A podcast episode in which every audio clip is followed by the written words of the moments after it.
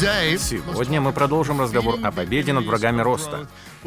Сперва я сделаю краткий обзор предыдущего выпуска, а затем перейдем к новому материалу. Итак, что нам уже известно? Развитие не бывает автоматическим. Его нельзя стопроцентно гарантировать. По своей сути, организации склонны не к постоянному прогрессу, а к самоуспокоению, нагромождению структур и потере темпа. Иными словами, если вы не имеете осознанного плана, как стать сильнее, то неосознанно планируете свой упадок. В прошлый раз мы определили наших четырех врагов. Номер один — это излишняя запутанность. Я называю ее тихим убийцей любого успеха. Рост приводит к усложнениям, а затем усложнения не останавливают рост. Второй противник — это процессы, которые невозможно масштабировать. И сегодня мы поговорим о факторах, на которые нужно обратить особое внимание. Номер три — нездоровые модели мышления. Они могут возникнуть в любом месте, но результат будет одним и тем же. Неправильное отношение всегда приводит к неправильным действиям. Четвертая угроза — неподготовленные лидеры. По мере развития организации она может перерасти уровень зрелости некоторых людей. И, как следствие, сырые или недостаточно недостаточно способные кадры затормозят всех остальных. В прошлом выпуске мы изучили первого врага — излишнюю запутанность. Чтобы ее одолеть, необходимо сохранять очень понятную и прозрачную структуру. Будучи лидером, вам придется буквально воевать за простоту своей организации. Ведь, как вы помните, рост приводит к усложнениям, а они, в свою очередь, останавливают рост. Поэтому перед вами стоит задача устранить все, что перегружает рабочие процессы до того, как это убьет ваше развитие. Существует два вида препятствий, которые могут помешать вашему движению. Во-первых, это необязательные правила, процедуры, согласования и заседания. Во-вторых, малопродуктивные проекты и отвлекающие факторы. Что же нам нужно сделать? Убрать лишние передаточные ступени, наладить прямую коммуникацию, расширить права сотрудников низшего звена, а также избавиться от всего, что тормозит прогресс. Каким образом этого добиться? Отмените ненужное правило, сократите заседание, откажитесь от волокиты. Поделитесь своими полномочиями, потому что организации не становятся проще сами по себе. Их рост приводит к усложнениям, а усложнения останавливают рост. Так что мы просто обязаны разобраться с этими помехами, пока окончательно в них не увязли. Теперь давайте перейдем к новому материалу и второму врагу роста, который обозначен мной как процессы, не поддающиеся масштабированию. Если вы имеете дело с подобными вещами, это явное начало конца. И чтобы избежать такой опасности, понадобится то, что я называю ясной стратегией развития. Необходима ясная стратегия развития. Для этого следует внятно определить, какие факторы влияют на рост вашего дела. Обязательно нужно конкретно их обозначить, поскольку если вы не способны что-то сформулировать, то тем более не сможете воплотить это в жизнь. Масштабирование организации — невероятно сложная задача, и здесь важно отметить, что оно кардинально отличается от обычного расширения.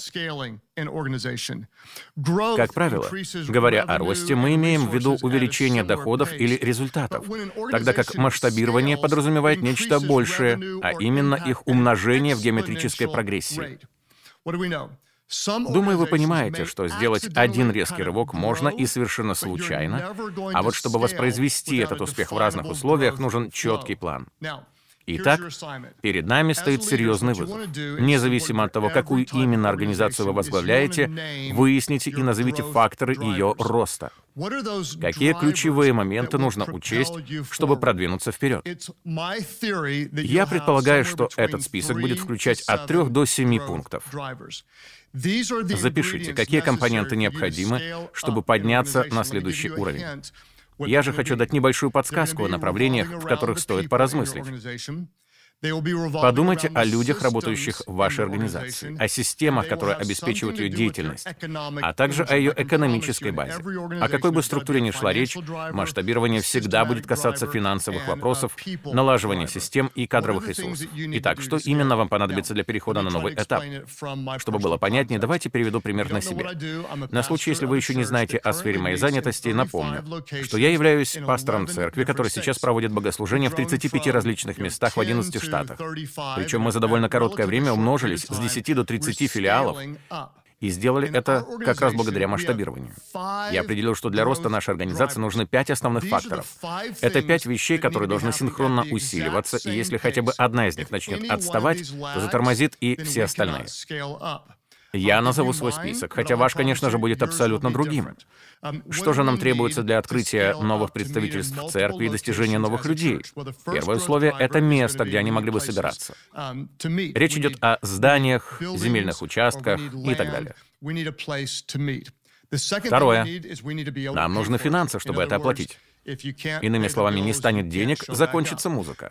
Третий фактор — необходимы лидеры или пасторы. Команда, которая будет управлять, вести за собой, um, вдохновлять и укреплять общины. Четвертый пункт — члены церкви, то есть люди, которые будут поклоняться Богу, духовно возрастать, служить другим, молиться и приглашать своих друзей. И, наконец, нам следует все это поддерживать, то есть наладить на каждом месте системы, которые обеспечат прихожан вниманием и заботой. Итак, нам нужны здания и земельные участки, продуманное финансирование, развитие лидеров, члены церкви и адекватные системы поддержки. Вот пять факторов нашего роста. И самое сложное, чтобы все они усиливались синхронно и согласованно. Иными словами, нам нужно создать своеобразный конвейер, который будет постоянно готовить по 80-90 лидеров для 5-6 новых филиалов. Но при этом требуется одновременно одновременно предусмотреть покрытие всех расходов, иначе дело застопорится. Привлечение людей, которые будут ходить в эти церкви, строительство помещений и запуск систем, которые предоставят посетителям необходимую опеку. И вот в чем я уверен. Если вы определите факторы роста своей организации, то, скорее всего, увидите, что один или два из них заметно отстают. И именно поэтому так важно выяснить, что именно входит в ваш личный список ключевых моментов. Ведь нельзя исправить то, о чем даже не догадываешься. Например, в нашем случае, поверите вы или нет, воспитание лидеров давно поставлено на стабильный поток. Чтобы настроить этот процесс, понадобились годы. Но сейчас нам хватает людей, которые хотят обучаться и становиться служителями. Слабое место оказалось в другом. Мы просто не успевали достаточно быстро возводить новое здание. Поэтому пришлось признать, что это нас тормозит, а затем направить туда больше сотрудников, больше ресурсов, ускорить покупку земли, пересмотреть стратегию по строительству. И сегодня эта ножка стула, этот фактор роста движется в одном ритме с другими, и мы снова можем масштабироваться. Так что четко определите, что является условиями, необходимыми для вашего развития. Думаю, их должно быть не менее трех, но и не больше семи, иначе есть риск, что вы все слишком усложните. Скорее всего, в финальный список войдут 4-5 пунктов. Сформулируйте их и оцените нынешнее состояние дел. Помните, невозможно подняться выше, если одна из ножек стула недостаточно надежна или устойчива. Она будет останавливать продвижение всех остальных. Итак, выясните, что нужно вам и вашей организации для ее масштабирования. Если этого нельзя увидеть, то и нельзя осуществить. Третий враг прогресса — это нездоровые модели мышления. Думаю, вы сами не раз убеждались в том, что подобное происходит в разных частях наших организаций. Как же нам справиться с этим противником? Только при помощи внутреннего настроя на развитие. Здесь стоит упомянуть несколько книг, которые сформировали мое понимание этой темы. Первое — «Менталитет основателя», авторы Зук и Аллен, под заголовок «Как преодолеть неминуемые кризисы роста». Вторая — «Образ мышления», и она просто обязательно к прочтению. Автор Кэрол Двек. «Новая психология успеха». Что нам известно о силе разума? То, что он задает направление всей нашей жизни. То, как мы думаем, неизбежно влияет на то, как мы действуем, изменяемся и чего достигаем. В частности, Двек показывает разницу между так называемым закостеневшим мышлением и мышлением, нацеленным на рост. В первом случае мы просто осознаем свои сильные стороны и констатируем слабые. Во втором, уверены, что можем стать лучше. Закостеневший человек скажет, я этого не умею, или наша организация с этим не справится. Лидер, нацеленный на рост, повторит те же слова, но потом добавит «пока что». Наша компания пока что к этому не готова. Почему это отличие настолько существенно? Потому что структуры, подобно отдельным людям, также обладают собственной самооценкой, как позитивной, так и негативной, вплоть до комплексов неполноценности. У каждого коллектива есть своя идентичность, свое самовосприятие. То, как они видят себя, как на себя смотрят. То, как люди рассуждают, определяет то, как они поступают. Поэтому, если вы хотите изменить свою организацию, Начните с мышления ее работников. Если они застряли в каких-то рамках и считают, нам это не под силу, то вы не сможете дальше расти. Некоторые лидеры думают с позиции «наступаем», а другие — с позиции «держим оборону». Кто-то открыт к новым инициативам, а для кого-то главное ни разу не оступиться. Эти подходы радикально отличаются, и точно так же будут непохожими и результаты, к которым вы в итоге придете. К слову, краткая ремарка. Вы никогда не достигнете чего-то стоящего, если будете оставаться на безопасной территории. Вот как отношусь к риску лично я. Так что давайте поделюсь с вами моей версией менталитета основателя. Если вам будет интересна первичная концепция, обратитесь к написанному Зуком и Алленом. Я же хочу оттолкнуться от их идей и рассказать о том, что касается моего собственного пути, опыта и переживаний. Есть пять вещей, которые я мечтаю видеть в своей команде, и я назову их. Это настрой на конкретное действие, смелость в решениях, упорство и настойчивость, мышление с позиции собственника и сосредоточенность на цели. Итак, если бы мне пришлось корректировать то, как они думают, я начал бы с настроя на конкретные действия. Мы так или иначе где-то ошибаемся. Так лучше сделать это, проявляя активность, а не пассивность. Далее смелость в решениях. Я ободряю своих сотрудников смотреть за линию горизонта и не бояться мелких неудач. Ведь либо рост, либо комфорт, третьего не дано. Мне также нравится упорство и настойчивость. Терпеть не могу бюрократию, и когда кто-то говорит мне, что мы чего-то не можем. Надо, значит, мы найдем способ. Кроме этого, я хочу, чтобы наши лидеры мыслили с позиции собственников, владельцев, а не наемников. У меня есть целый подкаст, посвященный этой теме. Мы не зацикливаемся на проблемах, но ищем возможности и берем на себя ответственность за результаты. И последнее, чего я добиваюсь, это сосредоточенность на цели. Чтобы расти, нам понадобится не только слово «да», но и множество отказов, если что-то будет отвлекать от главного. Суть самодисциплины в том, чтобы браться только за истинно важные вопросы. Итак, вот принципы, которые я сформулировал, вдохновившись книгой «Менталитет основателя». Настрой на конкретные действия, смелость в решениях, упорство и настойчивость, отношение с позиции собственника и сосредоточенность на цели. Моя задача не просто давать людям инструкции, но заражать их своими ценностями, тем, как я думаю и во что верю. Да, наша организация может еще чего-то не уметь, пока что, но мы можем стать лучше, вот как работает правильное мышление. Присмотритесь к тому, как рассуждает ваша команда. Они застряли на одном месте или стремятся к развитию. Помните, нам нужно все время двигаться вперед, иначе возникнет угроза надолго увязнуть в негативе и пессимизме. Теперь поговорим о четвертом враге роста. Это неподготовленные кадры, неподготовленные лидеры. Если ваша организация перерастет уровень своих руководителей, а это может произойти как минимум с парочкой из них, то эти люди станут преградой на пути прогресса. Секрет успеха в любом деле в умении отбирать и воспитывать подходящих сотрудников. Это чрезвычайно важно. Мне кажется, я уже миллион раз повторял. Потенциал организации определяется силой ее ключевых игроков. Если вам интересна эта тема, рекомендую вернуться к нашему выпуску «Как развивать лидеров». Один из главных его выводов в следующем. Люди часто спрашивают, а где вы находите такие отличные кадры?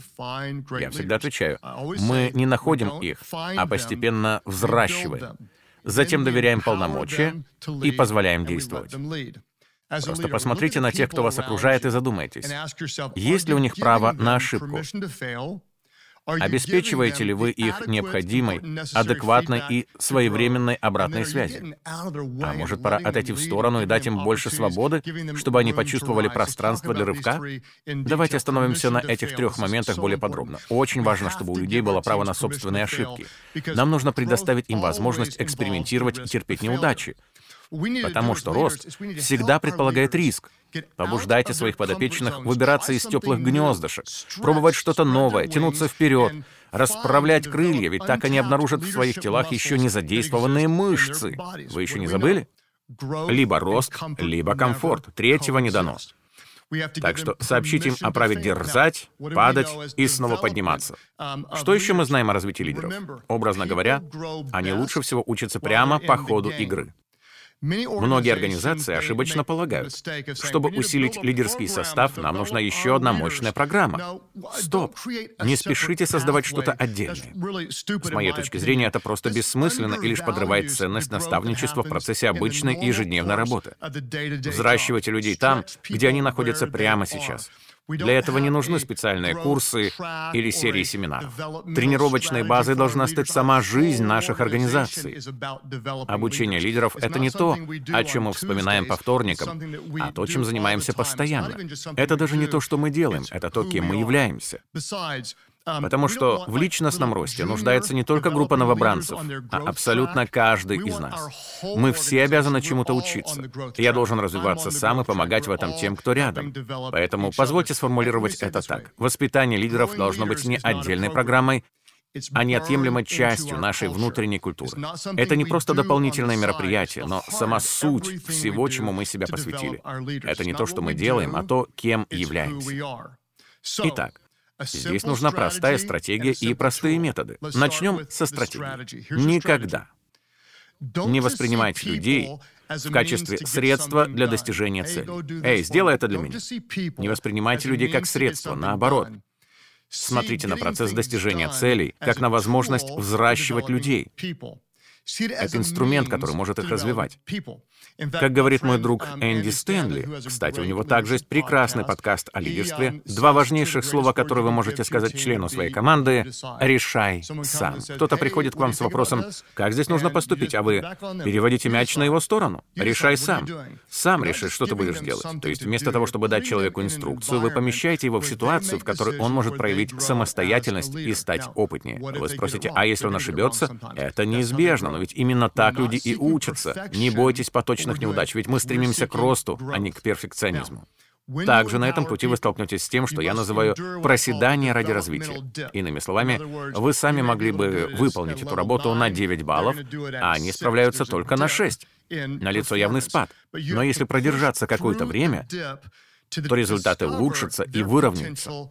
И кто знает, может, впоследствии они достигнут целых 11 и превысят ваши самые смелые ожидания. Итак, если вы захотите сосредоточиться только на чем-то одном из всего, о чем мы говорили, то, пожалуйста, пусть это будет воспитание высококлассных лидеров. Поднимайте людей, вкладывайтесь в них, потому что по-настоящему великие руководители имеют четыре особенности.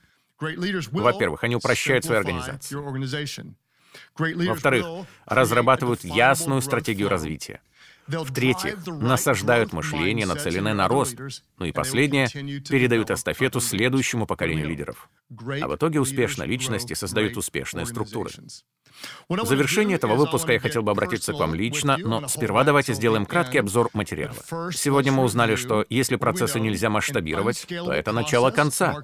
И чтобы справиться с подобным врагом, нам необходима ясная стратегия развития. Нужно четко определить, что именно требуется для перехода на следующий уровень. Так что вот вам задание. Назовите от трех до семи факторов роста, которые, скорее всего, будут касаться кадров, систем и финансирования. Если вы не сможете их выявить, то тем более не сможете использовать. Третий враг, о котором мы упоминали, это нездоровая модель мышления, которую нужно заменить внутренним настроем на развитие. Наш разум способен задавать направление всему остальному. То, как мы думаем, влияет на то, как поступаем. Поэтому наше отношение к жизни должно быть не закостеневшим, а нацеленным на рост. Мы не говорим, что не умеем, а уточняем, пока что не умеем. Потому что организации, подобно отдельным людям, обладают собственной самооценкой, и мы хотим, чтобы наши команды верили в возможность усиливаться и становиться лучше. Мечтаете изменить свою организацию? Начните с мировоззрения ее сотрудников. Что является самым важным для меня? Настрой на конкретное действие. Если и проиграть, то попытавшись победить. Смелость в решениях, упорство и настойчивость. Мышление с позиции собственника и сосредоточенность на цели. Четвертый враг роста — неподготовленные лидеры, а значит, нам потребуется своеобразный конвейер по их обучению. Потому что ключ к успеху любой организации — это умение отбирать и воспитывать правильных людей. При этом нам понадобится предоставить им право на ошибку, помочь выбраться из зоны комфорта и ожидать не идеальных поточных результатов, а постоянного движения вперед. Настройтесь перетерпеть временное проседание ради дальнейшего развития.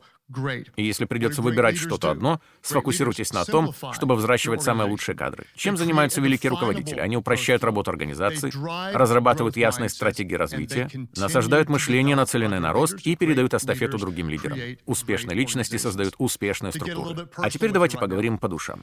То, что я описал, это процесс, через который сейчас проходит моя собственная команда.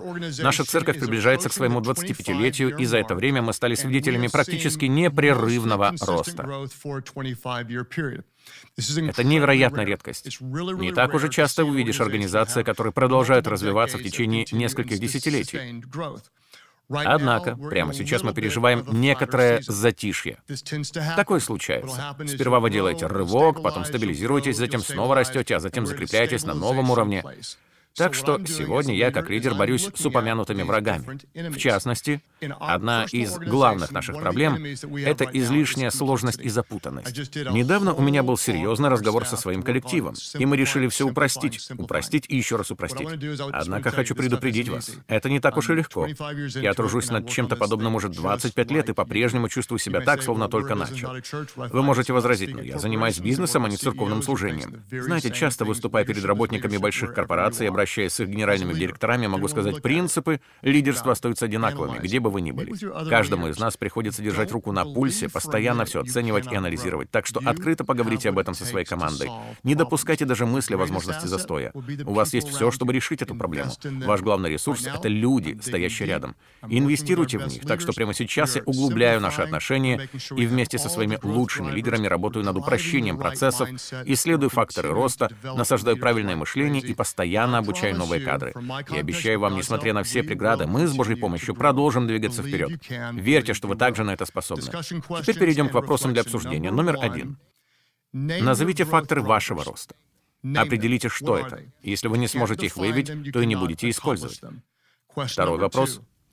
Как должно измениться ваше мышление, чтобы это отразилось на развитии организации? Что должно измениться? А затем, что вам нужно предпринять, чтобы внутренне нацелиться на рост. Такие вещи не происходят сами по себе. Именно лидер должен привести к этому других. Номер три. Оцените по шкале от 1 до 10, насколько сильно вы посвящены воспитанию новых лидеров. Будьте честными. Речь идет не о каких-то дополнительных программах, а о внутренней культуре. Это не то, что мы делаем, а то, кем являемся. Оцените по шкале от 1 до 10, насколько сильно мы посвящены воспитанию новых лидеров. На этом можно было бы и закончить, но я также хочу спросить, если эта цифра ниже 9, то что вам следует сделать, чтобы ее повысить? Помните, это самое важное из всех ваших занятий. Поднимайте людей, и они поднимут ваши организации. Если результат ниже 9, то что вам следует сделать? Это серьезные вопросы, я надеюсь, что вы обсудите их вместе со своими командами. Подытоживая, хочу сказать огромное спасибо тем, кто делится впечатлениями о нашем подкасте в социальных сетях и приглашает к просмотру других людей. Увидимся через месяц. Я знаю, что вы сталкиваетесь с сильным давлением, иногда иногда думаете, что обязаны все знать, но это не так. Просто оставайтесь самим собой. Ведь люди скорее пойдут за тем, кто будет настоящим, чем за тем, кто всегда прав.